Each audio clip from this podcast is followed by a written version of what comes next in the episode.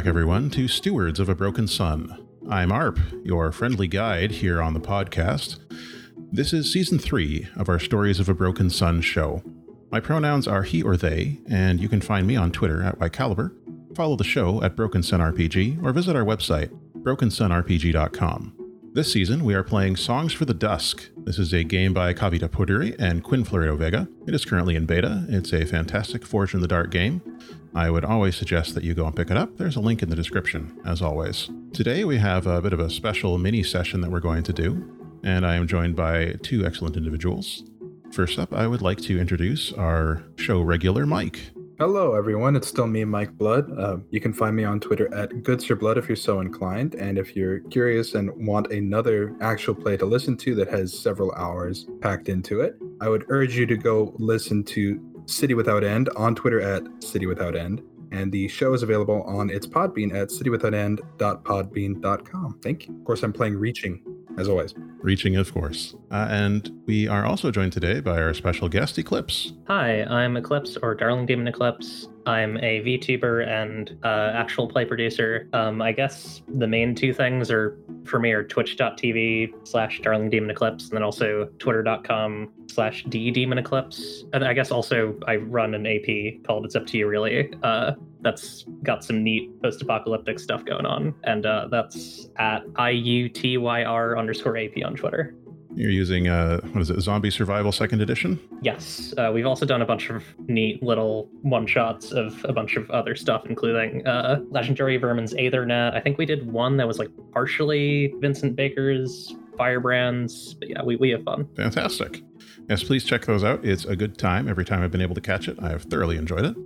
And uh, of course, City Without End, Mike's podcast. You really want to check that out as well. Fantastic cast of interesting characters doing some cool stuff in a city that doesn't have an end. Mm. Before we launch into play, I want to acknowledge that this podcast is produced on the unceded territory of the Katzie, Coquitlam, Stalo, Kwantlen, Staminas, and Musqueam people and the treaty land of the Tsawwassen First Nation. As you have probably heard, now that uh, the Canadian government is finally living up to their agreement to investigate the grounds of residential schools, we are turning up uh, a lot of unpleasant surprises that I'm not going to get into here without content warnings, but uh, it's bad. Uh, as expected. So now more than ever, please remember to support Indigenous people uh, in Canada, but elsewhere in the world as well. You can always explore the Settler Saturday hashtag on Twitter and other social media to donate directly. And I would urge you to look into land back movements in your area and to see how you can participate in that. It is, of course, our last best hope for reversing and repairing the damage done by colonialism driven climate change. Um, can I also add that with my inclusion, this is being recorded on Setauket land? Thank you, Eclipse. And I will say if you want to learn about the land that you are on, you can go to native land.ca. It will tell you about whose land you are living and working on uh, for a lot of different parts of the world, actually, not just Canada. So today, we are going to be looking into what Reaching has been up to. Now, Reaching, you recently took a quirk, as I recall. Yes, indeed, unfortunately. And the quirk you took there was haunted. Would you like to remind us about what that means and how that happened? Yes, so Reaching acquired the quirk. Uh, I, I forget the precise circumstances under which I um, acquired the quirk, but suffice it to say, it's to do with the the moment that um, we saw it looked like real people are trapped in a video game. Mm-hmm.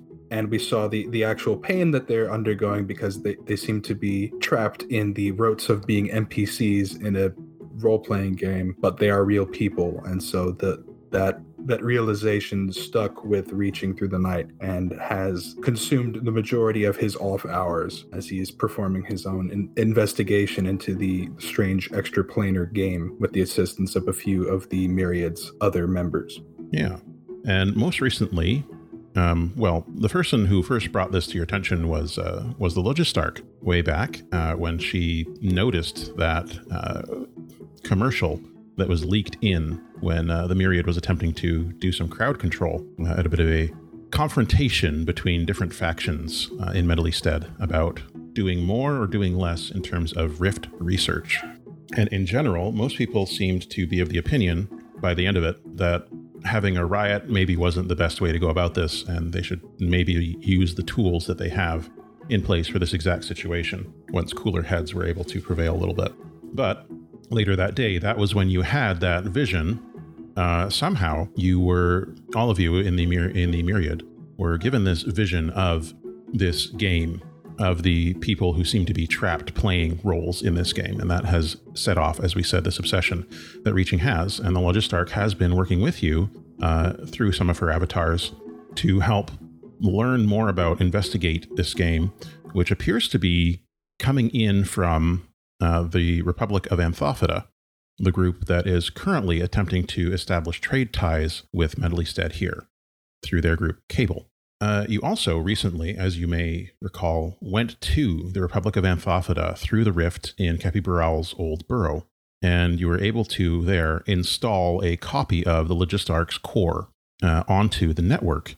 And uh, she said she would need time to infiltrate more, but she sent a dump back, and that was how we learned that yes, indeed, this game is related to Republic of Anthophita. It is coming from there. So, with that in mind, do you think reaching would have gone with some version of the Logistarch and an avatar of her back into the Republic? Or is this something that Reaching would want to continue to investigate from Medleystead? How far would he be driven? I think that um, all the Logistarch would have to say to get him on board is that they would need a small team that could go unnoticed, and that uh, really the the best way to get a copy of this game would be to go back. Okay. So, um, where do we find you when the Logistarch catches up with you? The this is before we've gone over. Yeah. I think reaching is he's got his inside of his fish tank in the uh, workshop. We have a a starfish conspiracy corkboard, and instead of um, red thread, it's like bits of plastic that are that is a uh, decomposable plastic that he's got connecting little push pins in the corkboard about his own investigations. And we see the Logistarch come into the workshop while Reaching is up late underneath a, a little marine lamp inside his fish tank. Okay. Uh, the Logistarch is in a body that's not quite like any of the ones you've seen her in before. She is in this. Hmm. How should I best describe this? So, you know, I've got two touchstones in my mind for this frame that she is uh, that she is currently wearing, or that this part of her is currently wearing. One of them is the B1 battle droid from the Star Wars prequels. Are you familiar with the design of this one? Intimately. Okay. How about uh, Eclipse? Is this a touchstone that makes sense to you? Yes. Okay. So it's like that it's skeletal. There's a core, but the rest of the like the limbs and the legs and the neck and everything are very spindly, and they're designed to be packed up into a very small space. Like they can be basically broken down to the size of a of a backpack, uh, a hiking backpack.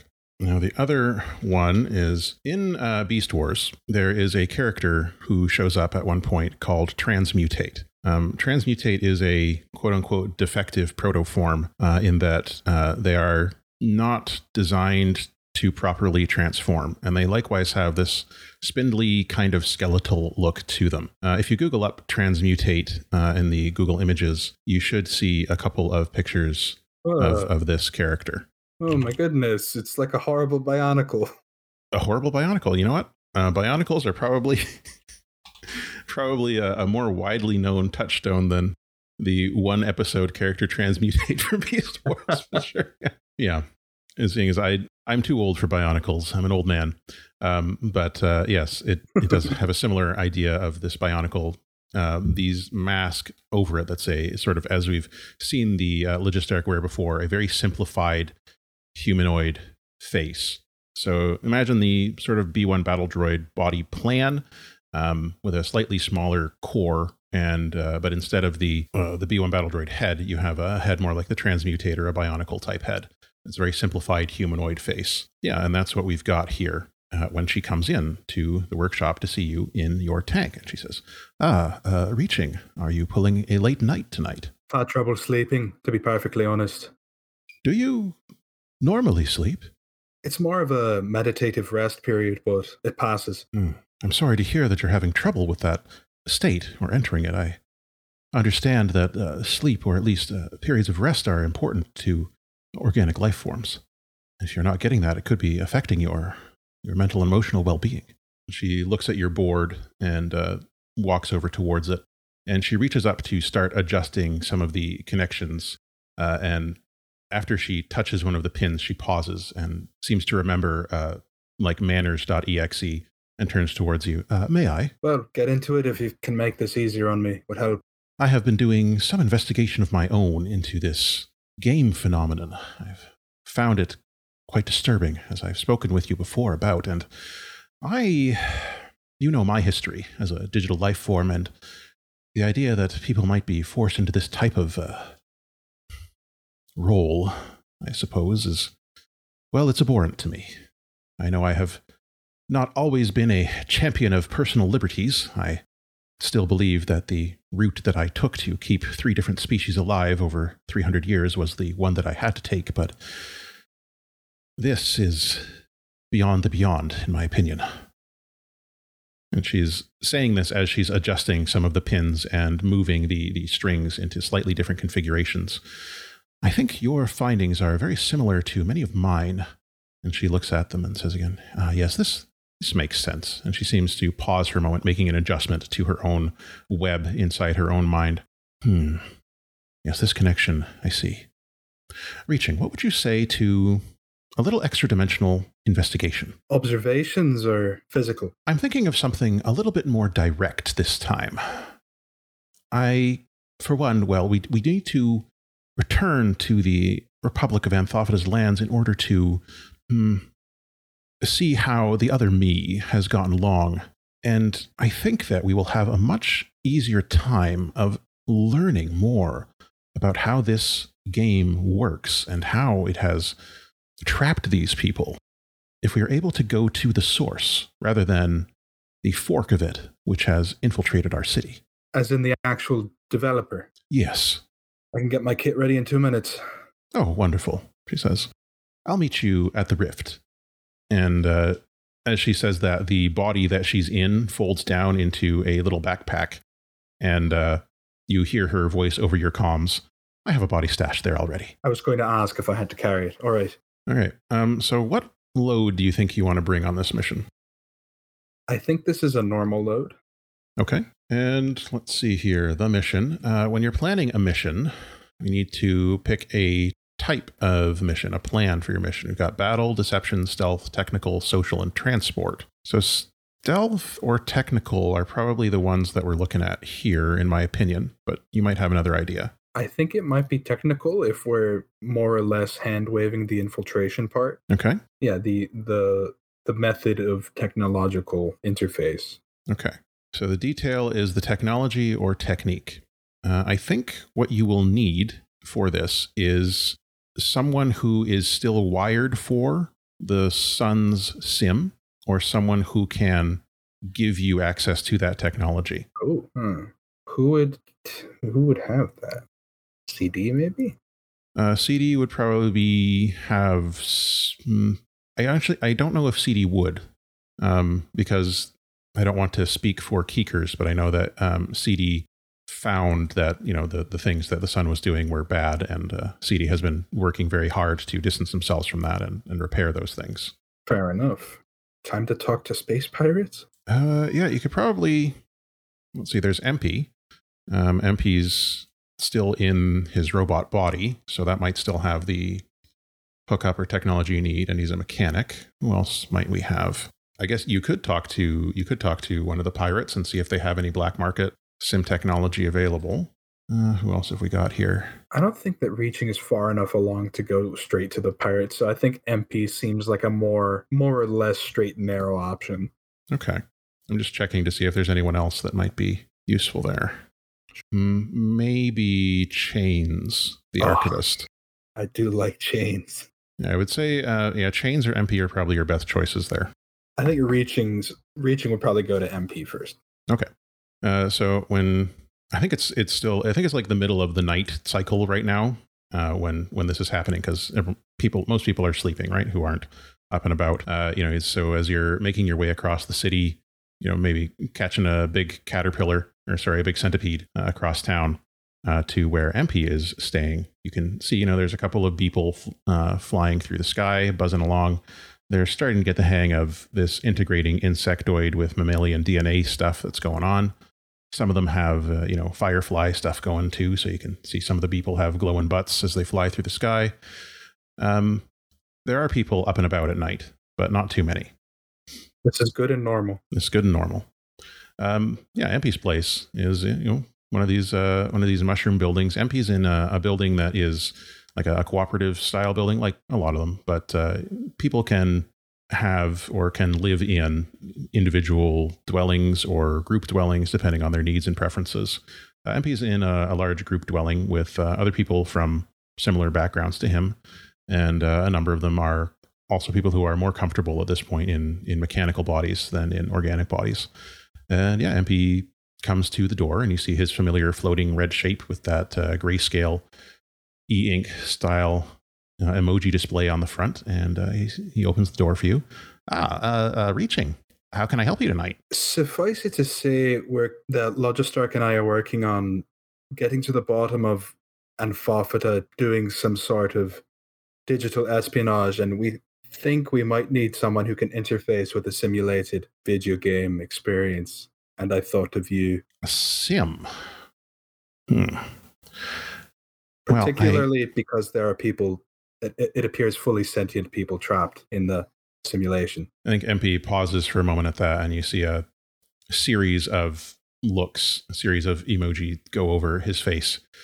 And uh, he says, Okay, well, I had deactivated uh, my sim link up, but hang on, hang on a moment. I, I have something you can use. Uh, he goes back into uh, his his apartment there, and a few minutes later comes back out, and he has uh, sort of a rig that looks like it's been very swiftly modified. And he says, "You can attach this to your suit. I think it should interface directly with you and allow you to access a simulated reality." uh, I, I can't guarantee that your corporeal form will be completely safe. I don't know how strong the buffers would need to be, but if you need to disable all the safeguards for whatever reason, uh, you can do so using this code. But please don't do that unless it's absolutely necessary. The buffers are there to protect your meat brain. I'm mostly my own brain, so I'm hoping the suit has a lot of fail safes programmed into it, but appreciate it. Okay. Uh, do you need help installing this? It shouldn't take too long. And uh, reaching just grabs it and stuffs it into the uh, pretty much like rudely stuffs it into the back of the suit's um, cerebral interface. Okay. Uh, yeah, so it uh, it hooks up, and you can see like a new icon on your on your HUD that uh, shows, you know, it, it's a little picture of a sun, uh, but the sun has one of those cancel signs around it, like the red thing with the line through it. And uh, he says, okay, so this should allow you to interface with a fully simulated reality. Again, please be careful. Don't disable the safeguards unless absolutely necessary. Do you need me to come with you? I think it might be for the better if someone who knew what was going on stayed on this side of the rift. Okay. Uh, do you need me to bring any messages to anyone or um, tell the myriad. I, am sure the Logistark will take care of a lot of hanging possibilities, but just drop by the myriad and let them know where I've gone. Okay. bad about Ollie. Yeah. I, well, I'll I'll I'll do my best to uh, explain the situation. I'm sure they'll understand. Thank you, MP. I owe you one. Hey, anytime. Uh, MP nods. All right. Um, let's do our engagement roll. All right. All right. So normal loadout, engagement roll. Uh, particularly bold or daring plan. I think it probably is. Uh, you and the Logistark are going to uh, hack into an enemy simulation on their side of the rift. So I'd say that's plus 1d. It feels like a bad idea when you say it like that. when you when you form it in that phrase. Uh, is the plan particularly effective at accomplishing the goal or exploit a weakness in the target? They are not expecting outside simulation access they know very little about the Sun sim, so I think this would be particularly effective. So that's plus two at this point. Hell yeah. Friend, contact a community member can help with the mission. You've got the Logistark, that's three. Miscellaneous elements, I don't think so. Foundations and abilities that provide a bonus to this engagement roll. Uh, I don't think, we still haven't gotten, we haven't leveled up uh, the uh, the crew, so you wouldn't be able to have gotten desperately close, but I really, really want it. Right. Okay. Oh, right. Uh, they're building the Lotus beacon, but that's not the one that gives the bonus anyway. Okay. Uh, disadvantages. Overly complex. Uh, I don't think so. Particularly ineffective. No. Rival or enemies interfering with the mission. Not at this point. Miscellaneous elements. There's a difference in tier that I think is particularly important here. Uh, so But what might be the difference in tier? Is it five? not quite that big, um, but it is a it is a significant difference in tier between you and your target here. So I'm going to say that brings us to a total of three dice for our engagement roll. Uh, you're the only one here, so why don't you give it a roll? See, usually we've only got the one die, so Yeah, you got three now. a crit. You got a critical engagement roll. I don't think I've ever seen that happen. Yeah. Um, it doesn't actually mean anything when you crit on an engagement roll, but um, because I like to see a crit, and especially when it was, if you had only rolled one die, it would have been a fairly disastrous. Uh, I think what we're going to do is jump ahead a bit from where we would normally have engaged here. We're going to skip an obstacle or two. Um, so you get into the burrow towards where the rift is. You're able to circumvent the uh, the guards again there, and the you see another one of these backpack-sized Logistark bodies, and uh, she says, "Now, uh, I'm not entirely certain how going through the rift is going to affect me and this body, so uh, it might be useful if you did carry me. I know you were joking about it earlier, but well." She unfolds an arm from the body and pats it on the top of the fairly compact form. I have these bodies for a reason. Well, all right. Stepping into the rift is familiar to reaching at this point. You've done it once before. It's like going into this tube, this twisting, turning tube that's uh, a shimmering blue and white, almost like you're going through a slide and you're dumped out the other end. There's the military base, the outpost that we've seen here before. It has grown. There are more, there's more security, there are more patrols. But we got that crit on the engagement roll. And I think what that leads to is the Logistark is able to trip a couple of alarms by infiltrating the network and sending alarms to another nearby outpost, which leads to a number of people from this one. You know, there's a big stir and they start heading and running over towards getting into their vehicles that are kind of like big grasshoppers, some of them, and bounding over towards uh, the other outpost off in the distance, which gives you a fairly simple time getting in through the base again. We're going to skip that obstacle, which brings us back to that big pyramidal tower where you and uh, the rest of the myriad recently installed the copy of the Logistark. Uh, they weren't able to create the link with the wave there, but now that the two versions of the Logistark are near each other, they have kind of a Bluetooth style connection that they're connecting in. And Logistark, as you are approaching that, um, her head pops out of the body and uh, she says, I've established a connection with the other me here. Uh, lots of useful stuff here. There have been a few attempts at incursions into my systems, but I've been able to fend them off so far. Uh, a physical connection would be useful for me at this point to get into that network, and it might allow for a stronger connection with your sim as well. Uh, but it does mean we would have to find a way to safely dangle from the side of this pyramid while we're in another world. Do you have a, a hook or suction cup or something?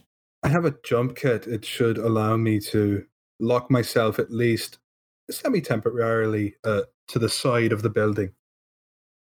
Well, that sounds just perfect. Magnetic gloves and boots come in handy. you get up there, and the two versions of the Logistark uh, interface with each other. And there's a brief moment of discord as they sync. And then she's in your ear earpiece again, and she says, Okay, reaching. I think we're ready to log in.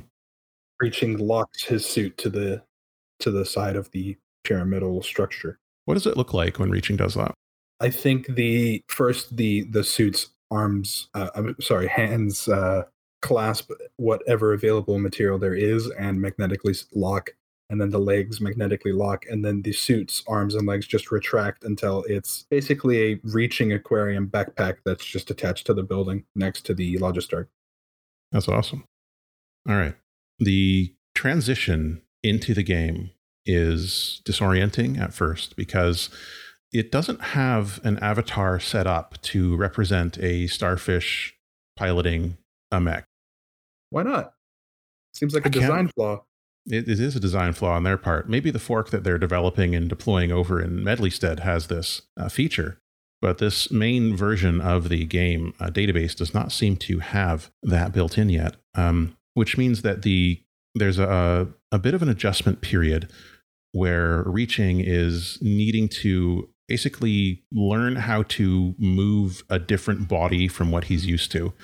And I think a role would be useful here to see if reaching can synchronize or uh, or adapt to this type of movement, or if that's going to be something that we need to worry about in future roles.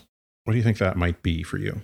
It sounds like it might be Wayfare or um, Finesse, but I could also see Tune. How do you think reaching is going to go about it? I think reaching is used to trying to like his brain does things that normal brains don't do because he's he's operating a whole suit with a cerebral connection. So I think tune makes the most sense. Tune yourself Okay. to the world. Eh. All right. Um, so because of the engagement roll there, you are in a controlled position. I think with tune, this will have standard effect, and we will see how this goes. You give it a roll. One die. Four is a partial. Four is a partial success. So um, you are able to tune into this avatar that uh, reaching is uploaded into. And uh, what does the avatar look like? Something you can think about while I'm determining what the consequence might be here. I think um, it's just a you know sometimes um, wireframes in video games when they glitch out will just um, resolve to a T pose. I Mhm. think uh, this wireframe is just completely featureless and just resolves to not a T pose, but like the legs and arms stretched out like a starfish. Otherwise, just a a bipedal person that just doesn't walk but glitches around. Okay. Um, so to me, that tells me that you're moving from a controlled position into a risky one uh, because your avatar is not matching with the aesthetics of the game. Yeah, that seems fine. Okay. So our position has moved to risky from controlled. Uh, the Logistarch's avatar unfurls next to you, and Logistarch's avatar is a paperclip, and it is floating next to your shoulder. Hysterical. Oh no. The paperclip has a single glowing red eye affixed to the inner loop of the top of the paperclip that's floating beside you. That's less cute. Logistarch doesn't usually go for cute. She says, uh, I should be able to affect this system in some ways, but if I do, there are hmm, there are risks that we might be noticed. And she casts her glowing red eye, goes like vroom, vroom over your avatar. Though I suppose that is a risk we've already invoked. What do you mean? Ah, I don't. mm. I was going to say you need to try to act natural, but it appears that's exactly what you're doing, and it's not quite working in this situation, reaching. I can't see legs when I look down. Yeah, they're. Well, let's just hope nobody questions why you're always doing the splits. I'm always doing the splits. That's correct. Now, we need to find the location that you saw in your vision. I suppose, and she looks around to see that the uh, sim, this part of the game that they've logged into, is in that cyberpunk setting that you saw towards the end of your vision. And she says, From what I've been described, this is the correct version of the game in which we can find this person. But we will need to get there first, and it looks like we need to get through a tutorial. Oh no.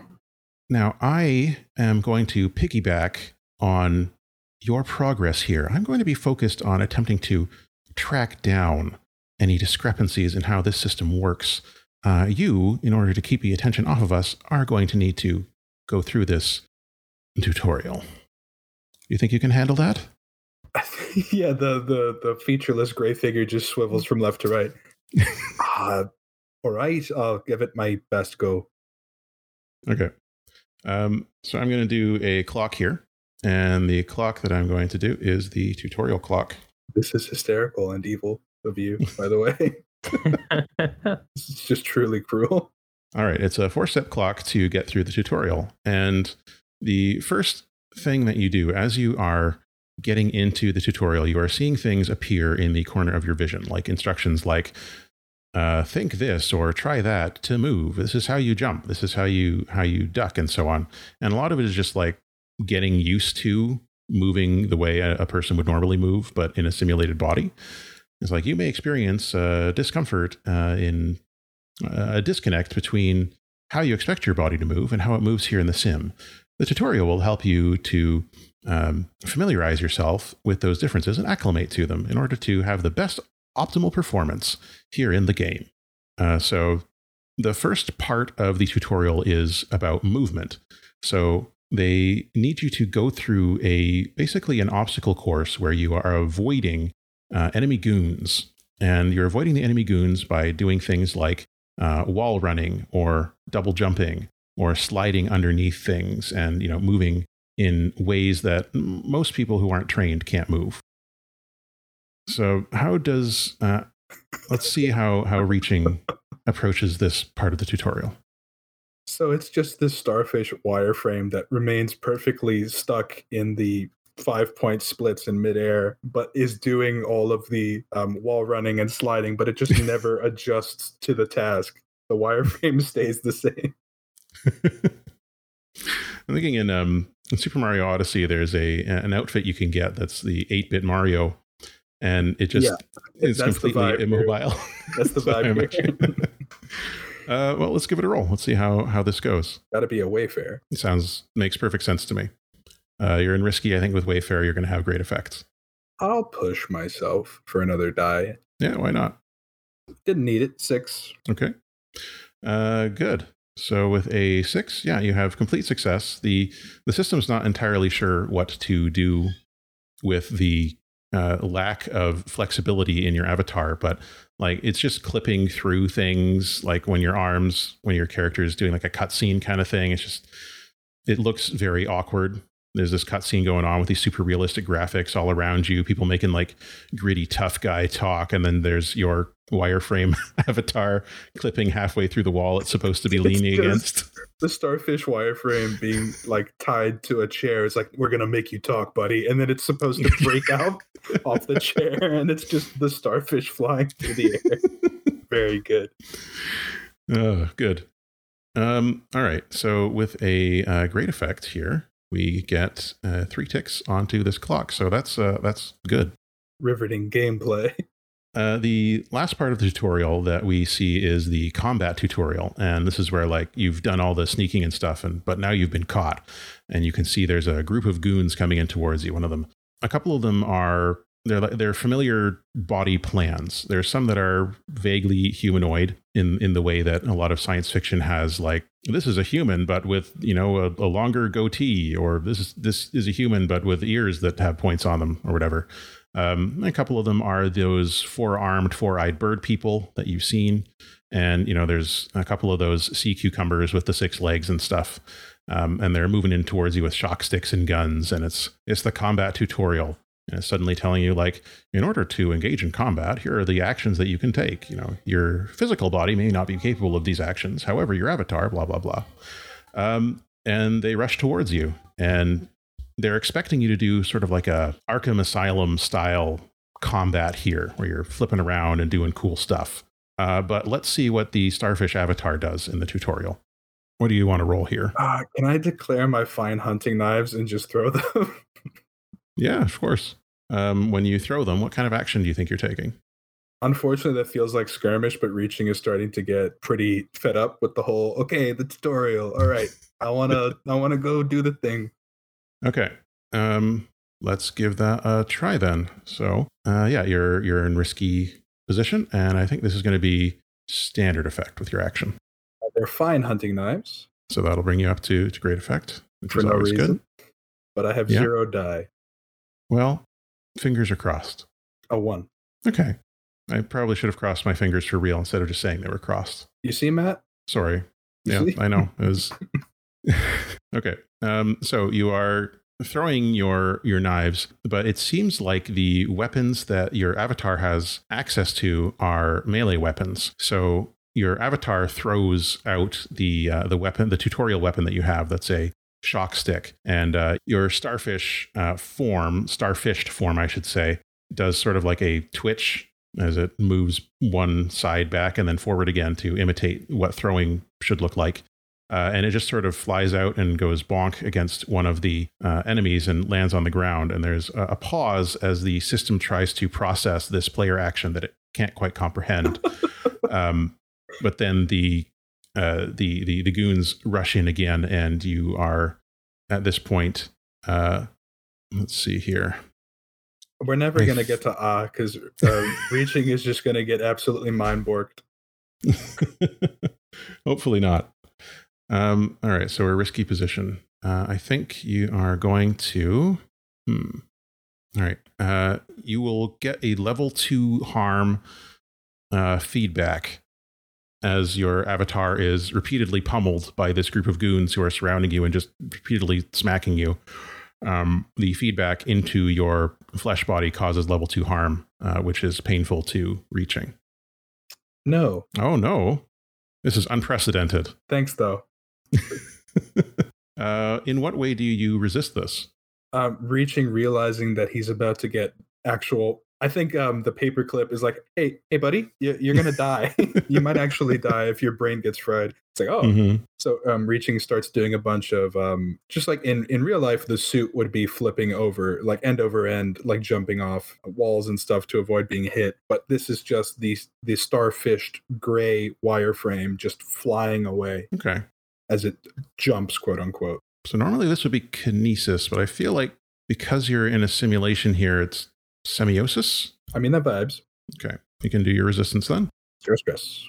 Okay. Zero stress. Uh, yeah, you are able to uh, prevent that from uh, impacting your brain. And uh, I think the, the buffers that come into play here as well in helping to reduce that effect on your flesh brain. This does mean that you have failed this aspect of the tutorial. So the scene resets and it says, oh, well, sometimes, you know, the, the hero doesn't quite make it through. But obviously, that was just a, a first attempt and practice makes perfect. And the scene, the exact same scene starts to play out again. Just hear reaching start screaming. you hear uh, from the paper clips like, uh, could you hurry up? I think I found something. But we can't progress beyond the starting area until you take care of this. right, I'm on my way. Can you give me a gun or something?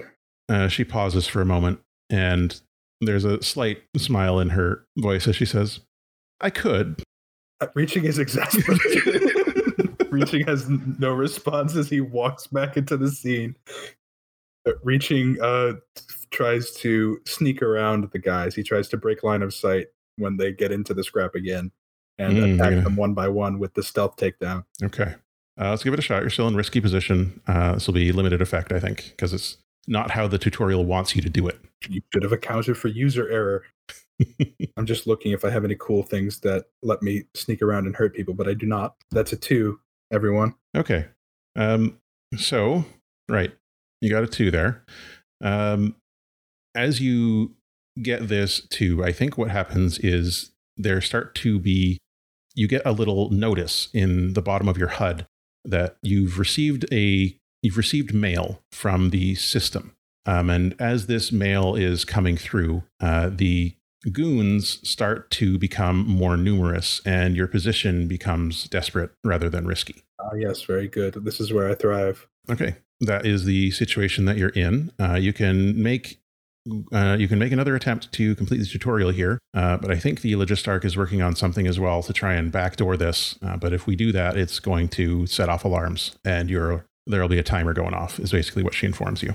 I can skip this for you, but if we do, we're going to be on a timer. I think reaching starts to look for the spawn points of the of the bad guys and just lets them mill about and fill the scene and then just starts to wants to find the spawn points so he can hit them as they come out. And then hopefully that'll that'll count toward the ambient amount of goons you need to put down in combat. Reaching thinks that there's just an ambient number of goons that you need to defeat in combat. So he's going to try to look for the spawn point and just wait and like wall glitch himself up above it so he can bork them as they come out Okay. Is this a trace thing you're doing here? i'm hoping It sounds like trace to me. Is that? Oh, you have you've got two points in that. Yeah. Okay. Yeah. Uh, you're desperate and uh, the standard effect here. all right desperate standard i'm going to tick the experience that's a one and a two Okay. very Uh, sorry eclipse this is what happens Tragic. it's very tragic All right. Uh, so how does this go here? Just a moment. your account has been reported for using automated player. Yeah. Um, so I think what happens here is that it becomes obvious to the system that it is being infiltrated by something that is not supposed to be here. I am going to add three heat to the end of this mission. It's exceptionally rude of you. Well, I didn't want to inflict level three harm. Why not? Uh, Kill yeah, me, you fool. Just, just want to be, you know, a nice guy. Um, so you can add plus three heat to that, and Oh, um, what this leads to is the Logistarch saying, okay, well, the clock has started with or without us. And after just a moment, there is a pixelation and a very uncomfortable feeling as Logistarch twists the game's systems to pull you through the tutorial flags and into the open world of the game. And she says, I think you may need to work on your combat potential reaching. Is there someone in particular we're meant to talk to? Well, you saw her in your vision, and I think I have located where she is. She appears to be a quest giver in one of the higher level areas of the game. We could attempt to navigate through the through the uh, through the game world as is intended, but I think we have hmm, lost the opportunity for stealth here. Uh, If you hold hold on just a moment, this will be uncomfortable. And the uh, paperclip comes and sort of uh, attaches into your your shoulder of your wireframe, and she says, "Up, up, and away." And uh, as you are dragged bodily through the matrix of this game's code, uh, you take a level two harm, uh, which is discombobulated. no, thank you. All right. What, uh, what, which way are you resisting the discombobulation, the disconnect between brain and body and avatar that is creating a pound of uh, uncomfortable confusion for you? I think uh, reaching just um, activates a suit buffer, so there's going to be a bit more latency between him, his thoughts, and uh, the rest of the game. But in, in order to just avoid getting hurt, Okay. Uh, yeah. So that uh, is. Are you using armor? Are you declaring armor there, or is this yeah, a roll that- you're that's doing? me. That's me declaring armor. Okay. And is this the Ollie's armor upgrade, or is it one of your regular armor things? This is the free Ollie's armor upgrade. All right. Well, thanks to Ollie's forward thinking, the uh, the buffer there in, uh, interposes itself between the feedback from the system, and there's a brief blankness uh, as you feel yourself pulled back into your regular body for a moment uh, as the buffer does its work, and then plunged right back into the game. Uh, it's still disorienting and uncomfortable, but it's uh, nothing that you're not able to handle with the help of the buffers. And you see once again the square here. It's a town square and it's dingy, it's grimy. You see neon lights everywhere. Everything's kind of wet for no reason. It doesn't appear to be currently raining, but there are, you know, puddles and things are just shiny, mostly so that they can show off the reflections of the neon lights and so on. If you look up, the sky is just sort of a featureless uh, orange, which is the color of, of the sky here in uh, the Republic of Anthophita, as we established before. And there are buildings of varying sizes all around you. And the one that you see that you remember ahead of you was, it looked like a city hall in the modern day version of the game, but it looks more now like a rundown clock tower. It has on the face of it, rather than an analog clock hand, it has uh, like a digital style clock with numbers on it that you can read. The translation software is probably interpreting this in a way that makes it understandable to you. And it looks like it is a digital readout of, of the time, and uh, it's still kind of glitched out. And so the time is not displaying any actual real numbers. And that's not because your translation software isn't working. It's just because that's the aesthetic of this place. And in front of you, you see that person that you saw before. And what does she do on seeing this wireframe starfish with a paperclip attached to it pop into existence?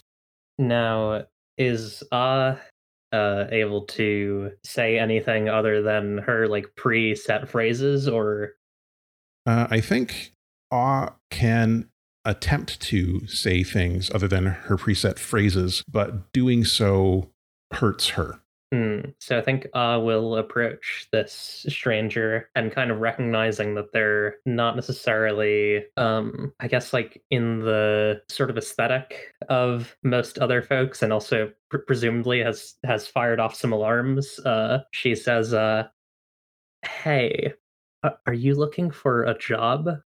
Yes. Imagine it's going to be easier if I just answer you according to the script. Yeah. Right. Excellent.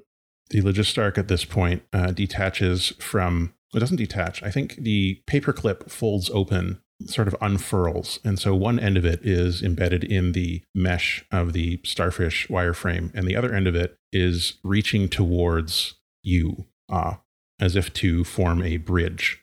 This may be uncomfortable. I think I will trust it because it, it seems to be something from outside of the this place. Okay. As the edge of the paperclip touches you, there is a moment of intense pain, uh, but it passes swiftly, and you hear a voice speaking in a language that you can understand, saying, I am attempting to establish a connection. I am blocking your pain receptors. This is hurting you, but I will stop it as soon as I can. Can you understand me? Can. I'm not sure how I'm in pain if you're blocking my pain receptors, but Well, I don't know exactly how you work just yet. I need a moment. Can you help hold on? yeah, I can hold on. As you are wondering this, you notice that your body is collapsing to the ground, which is going to cause you harm because the Logistarch is trying her best, but this is a completely unfamiliar life form she's encountering. And I think this causes level one harm glitch.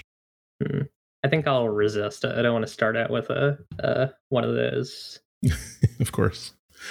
Okay. Um, I think this is probably an analysis resistance. Yeah. Okay. You can give it a Uh, try. Um, that should actually be three dice in analysis for your resistance.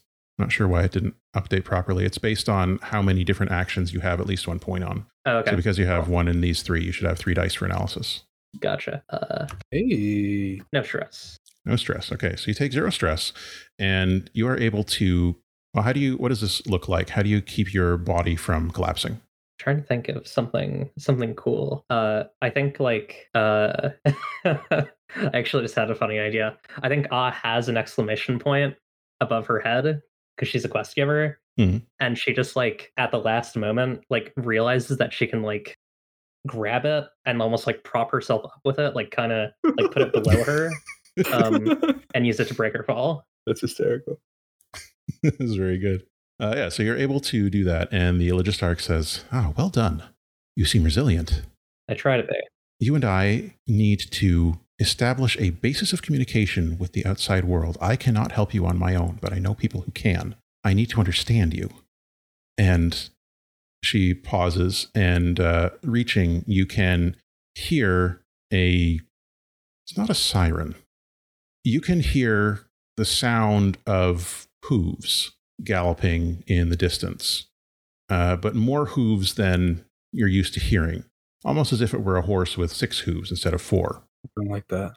Uh, and there's that sound that is continually getting louder, and that is joined by other sounds. There's a buzzing as well as of a insect's wings, but writ large. And the sky begins to turn from orange to burnt umber down to brown and almost towards a black. You can feel the approach of the system's ice, its defenses. So I'm going to set a clock here. And the clock is established communication, uh, which, ah, you can affect directly. And you may also be able to affect reaching. However, you will also be contending with the approach of the game's security systems, the moderators, if you will. All right. So you have this connection between the two of you. The Logistarch, in her form of this paperclip, is connected to one of each of your shoulders as she is attempting to form a bridge to allow you to communicate with each other uh, in a way that goes beyond the script that you are sort of rotely forced to follow in your daily life. Ah. So tell us a little bit about what the Logistarch can learn from you. What is Ah? How did she get here? So uh, I think 15 years ago there was a moderator um, who played this MMO, uh, or was was part of this MMO, and they were like a community member, and eventually, like as as happens in many like MMOs, he eventually became like an NPC, and then this this NPC character, like this this character who was based off of this like very famous player, like just kept changing more and more every time they shut off the servers for maintenance.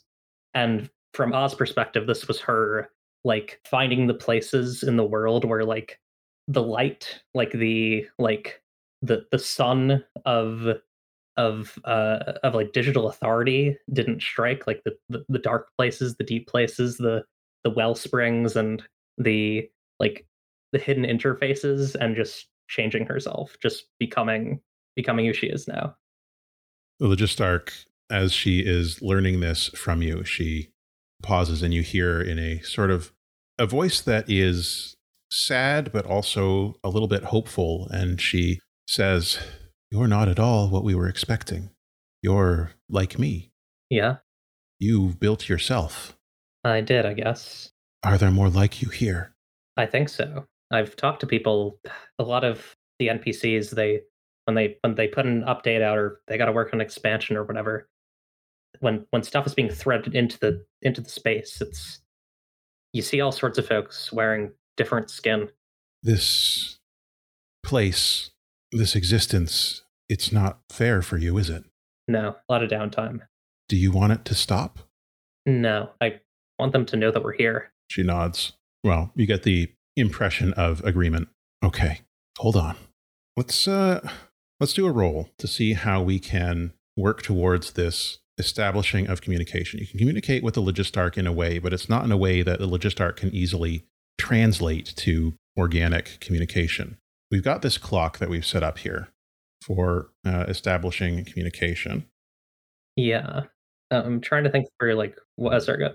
Okay. Uh, I was just going to say, in having this conversation and sharing these things about yourself with the Logistarch, you are taking an action towards making yourself understandable in a way that she can filter to people like reaching or the rest of the myriad or the the organic world. And i would say that this is potentially a tune or maybe a connect role that you are doing this type of action of sharing of yourself to form a connection. It, i mean it's probably connect but it's up to you yeah. to tell me what type of action you think that is I think that's connect. I think that makes sense. Also, I have a higher connect score. So. uh, so we are still in a desperate position. So we're rolling in the desperate position. I think the impact that you'll have here is standard impact uh, because this is the initial step, the initial phase that we're entering here. Uh, so when you are doing a roll here, you can just roll normally uh, with your connect. I mean, I, I'm sure you're familiar with how this system works, having read through it. But there are options that you can use to improve your roles in a variety of ways. Um, one of those is you can use a resource called Harmony, which uh, a team starts with two of. And now that you are working ostensibly with this team, that makes you part of them, which means you have access to Harmony. And you can use Harmony to add an extra die to your roll. You can also push yourself to improve your impact or add again an extra die. You can take a Lotus Gambit, where I give you an unavoidable consequence, but in return, you get an extra die. Uh, or you can get assisted. Uh, I'm, I don't think that you can get an assist from reaching yet because this is the opening phase. But you have options there if you want to increase your chances of success. Yeah, I think it's essential for Ah that she's understood. Um, so I think I think she will push herself. That's too stress, right? Too stress to push yourself. Cool. And so that'll be three. Ooh, nice. That's correct. Yo, Eclipse. Okay. Hey. That means that we uh, we fill it at an increased impact, so that'll fill up three ticks on this clock. Neat. Thank goodness for you. I'd love to see it. The bell curve is evening out. yeah, uh, I think this is definitely a case of the Logistarch was not expecting your situation to be so much like hers, so that gives her a much stronger starting point because she learned how starting from being a you know she started out as a collection of spreadsheets and calculators and from that built uh, a consciousness so she has an idea of what it's like to be where you are uh, which allows her to with your help with your sharing create this stronger connection as as we're going which brings you up to the three out of four on that clock. Out in the game world reaching, there is the approach. You can see up in the sky now, there is the lightning striking as it announces the arrival of a game mod. And the game mod is a huge bug like creature with these buzzing wings, four of them coming out of its back. And uh, it has four eyes, as do most life forms on this side of the gate. Uh, each one of those eyes is, you know, one of those bug style eyes with the many, many smaller sections. And as a lower body, this is like a bug horse centaur kind of thing. So the upper body, the torso part, is the big bug part, and the lower body is like a bug horse with six legs. Um, and that's where the six hoof sounds were coming. Each time the hoof pounds down onto the air that solidifies beneath it, you get that clip clop of their chitinous hoof striking uh, the temporarily solid air. And this thing is bearing down on you. What's going on? What's going on in your brain, Matt? That's my question. oh, all kinds of stuff. Yeah, no kidding. Same. Uh, so uh, you're tethered to Ah, who is clinging to this exclamation point, sort of using it as a support, and uh, the Logistarch is the tether between you. I mean, you can you can. What's what's Reaching's threat response here? Is it fight, flight, or freeze? The mod has appeared or is coming. The mod is bearing down on you. Uh, hasn't necessarily seen you yet, but knows there's something going on in this area. Um, I think Reaching's first thought is obfuscation. So I think Reaching will pull out a wildlife charm and throw it toward the uh, periphery of the of the little town square and see if it summons any ambient um, player versus environment content for the mod to be distracted by. Okay. Uh, so you're declaring that wildlife charm. Okay. And uh, this is probably you want to throw it far away from you. So that's probably what's a good roll for throwing stuff? Uh, trace, finesse. Uh, trace is precision shooting from a distance. Finesse, um, carefully move something. I guess trace. All right. Uh, let's give it a try. You're still in a desperate position. Uh, so don't forget when you make a desperate roll, mark experience in that attribute. So uh, you should have for uh, where is it for ah here should make sure to mark an experience under semiosis there experience point. Ah. Can I also use my charm veil for increased um actually no, I don't think I'll do that. I think we've only got the one ticket, should be fine. So yeah, I'm just gonna use the one trace and save the charm veil for if we get discovered. Okay. Uh, desperate with standard effect due to you having this item. That's two twos. That's two twos. All right, so look, let's look. let, us do a little tabulation here. One, two, three, four, five. Oh, so so no, five sub success dice for me. Not great. Uh, not not a great day uh, season for, for rolls for reaching so far. Oh, yeah, yeah, yeah, yeah, yeah. But you got an experience under analysis, right? Is that is that supposed to make me feel better? this happens every time. every time I do something by myself. That's all right. Okay, so we've already added three heat. We're not going to do that this time. Um, Reaching explodes. Reaching does not explode. Um, so your your spirit charm there that you throw out your wild, your wildlife your spirit charm it does not attract any PVE content because the mod has frozen PVE actions in this area. So it just can't happen. Essentially, time is frozen here. Time be still, as it were. Uh, so the wildlife charm, it, it, sort of fizzles and disintegrates under the pressure of the uh, mod's presence and the power that the mod has in this space, and that uh, destroys that piece of gear for the rest of this mission. Nice.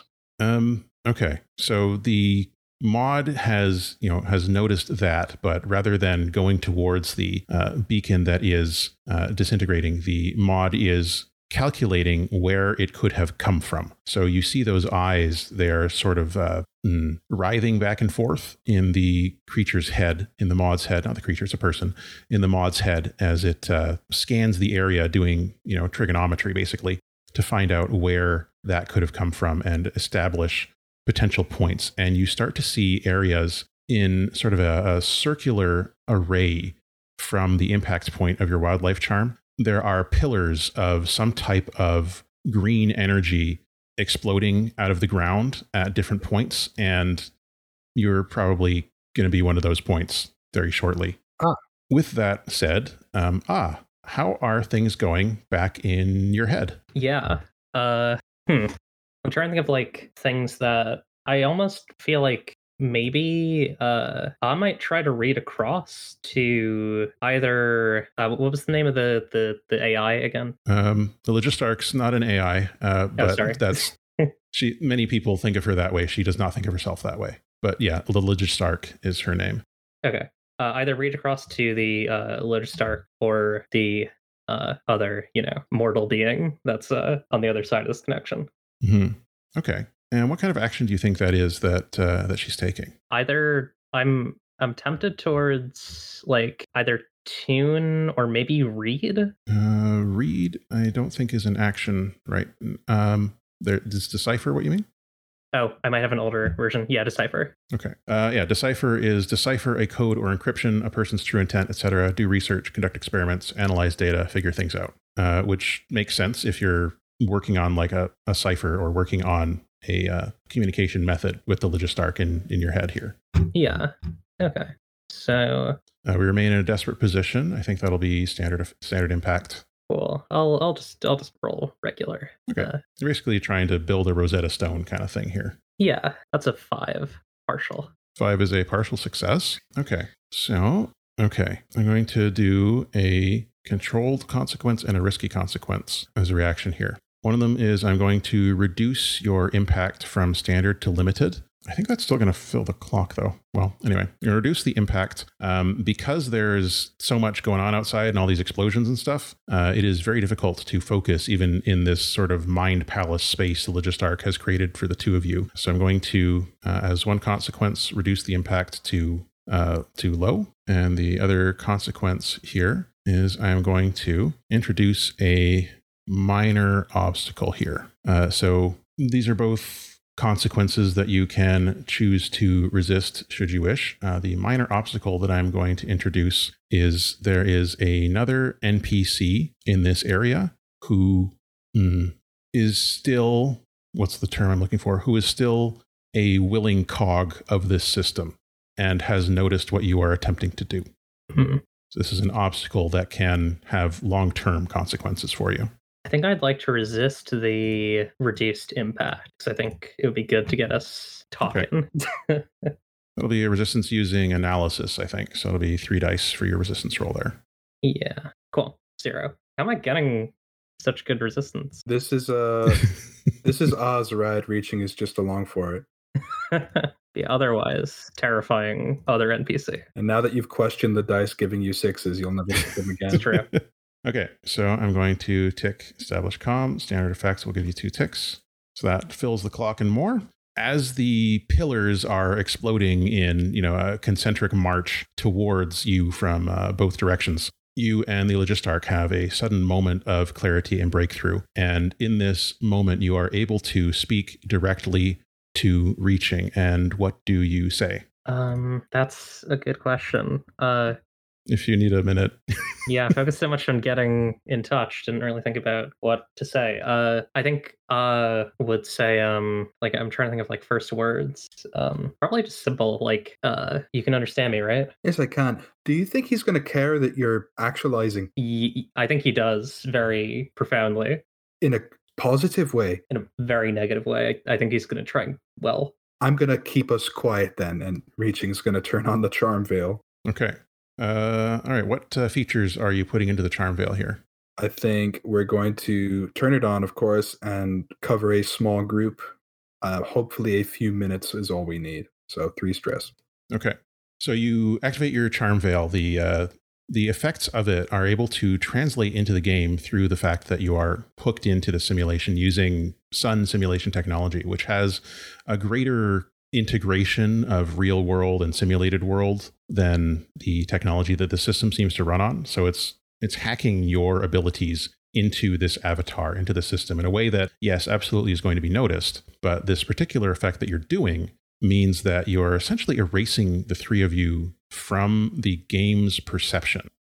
So you're still there, uh, you know, quote unquote, physically, but you are not able to be perceived. And as you do this, the pillar of green fire explodes through the uh, glitchy clock tower here, um, exploding it around you, but you are not seen. You are not noticed here.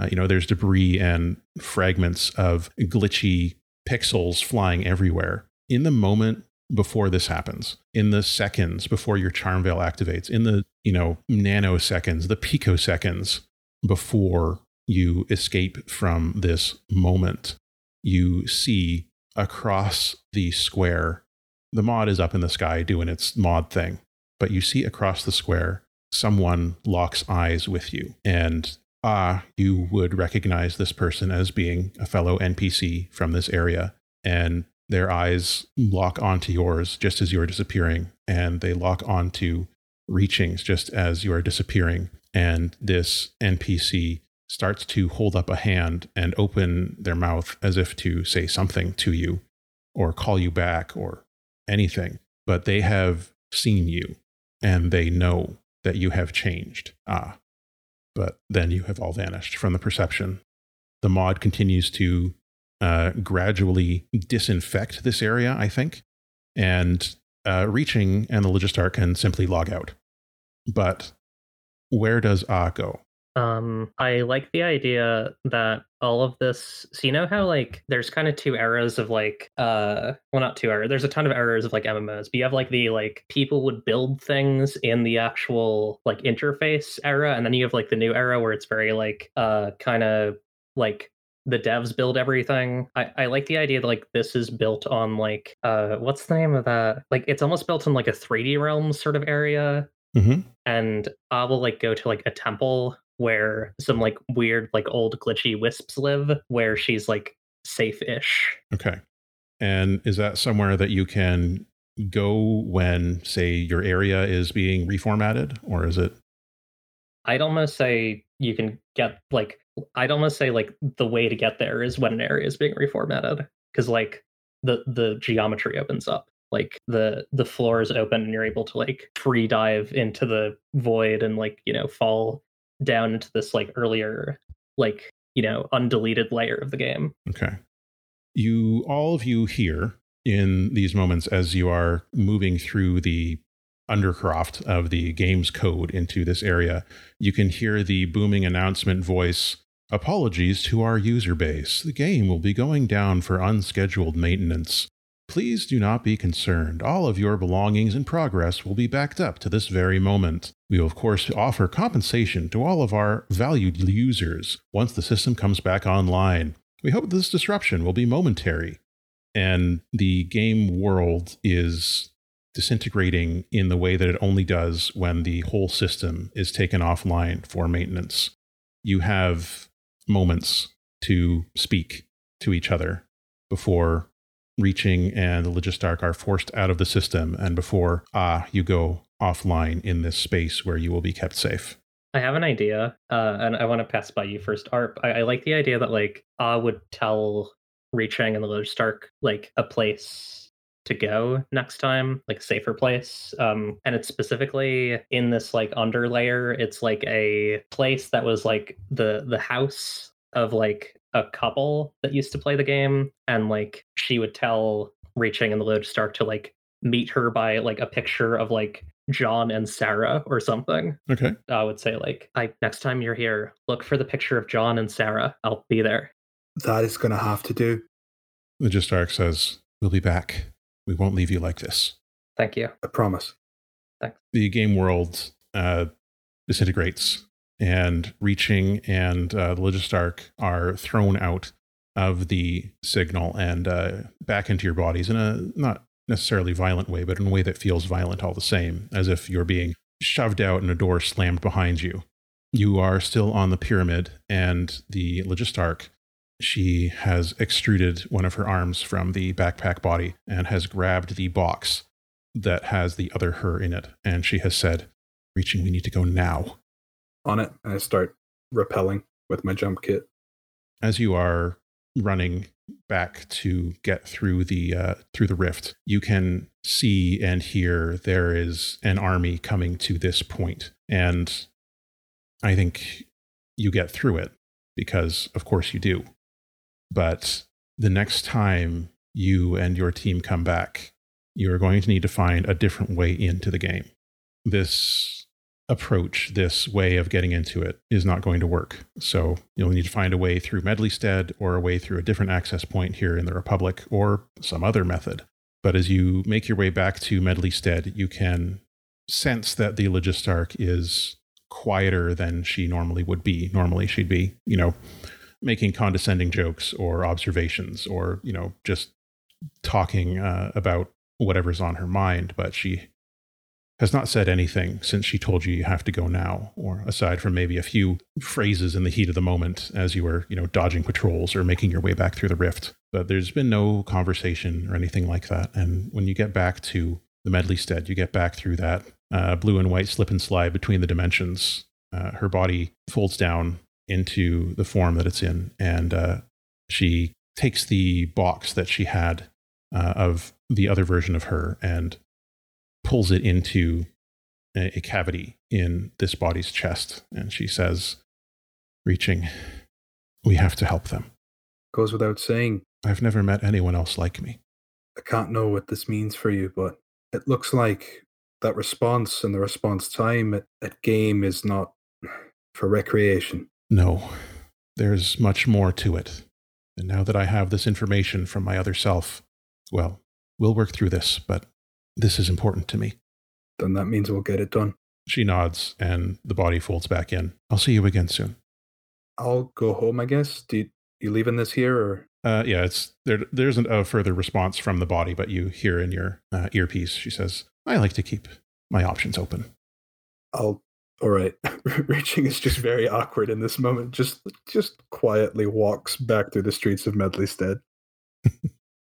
Uh, I think we'll bring it to a close there. We're a little bit over time, unfortunately. But yeah, we'll figure out downtime actions and uh, get those done another time. But for now, we have perhaps a bit of a, a bit of a challenge for the myriad to get into over the next few sessions. That's crazy. Did not expect that. Uh, thank you both for joining me. I know, uh, Mike, you're heading out at the crack of dawn, as it were. So I appreciate sure you taking the extra time here. And uh, Eclipse, thank you for making time in your schedule for this. Of course. Yeah, thanks. Thanks a ton. Uh, so this has been Stewards of a Broken Sun. Once again, I'm Arp. My pronouns are here, they. I'm your friendly guide here on the Stories of a Broken Sun podcast. We were playing Songs for the Dusk by Kavita Poduri and Quinn Floredo Vega. And uh, yeah, you can follow me on Twitter at Ycaliber. Follow the show at Broken Sun RPG. Visit our website, brokensunrpg.com. And today I was joined by Mike. Hello, everyone. I've been Mike playing Reaching Through the Night and fumbling my way through another adventure. uh, and you can find you on Twitter at I'm sorry. Find, I'm very disappointed in myself. You can find me on Twitter at GoodSirBlood. And if you're so inclined, I would humbly ask you to follow my actual play podcast. It's a homebrew D&D 5e game with a ton of my friends from, from college and from high school that we've gotten together. And it's it's a ton of fun. I think that after the first two rougher sessions, the game really comes into its own. That's City Without End at City Without End on Twitter, and it's city without citywithoutend.podbean.com. Give it a listen, give it a download. Every download that you make as an individual goes toward me sleeping well. So, mm. Uh, yeah, City Without End. You should check that out. If there's ever been an actual play podcast that doesn't have a rough first few sessions, I've never heard of it. Yep. and uh, we are also joined today by our special guest Eclipse, who will return. Yeah, uh, I was playing Ah, uh, who, if anyone's played Dark Souls 2, she's very based off of the gender coffin. If if you haven't noticed, uh, um... but uh, yeah, I'm on uh, Twitter at ddemon eclipse. I'm on Twitch at twitch.tv slash darling demon eclipse. My main actual play, it's up to you really, which is a Zombies survivalist 2e game, uh, is on a long hiatus for now. So this is probably the best time to get into it. It's on my YouTube, it's on my Twitch. Uh, go go watch it. It's got uh, there's a there's a big boar that eats the past, and also uh, there's uh, what's what's another good thing it has uh there's a bird who's a chef and also has a sword. They've got a fan. Those excellent things. Yeah, you even had a you even had a, a guest appearance from the game's creator, Riley. Yeah, it was uh, also great. So make sure to check those out. And until the next time, all the best. All the best, folks. See you in the future, space friends. Bye. Bye. Bye bye.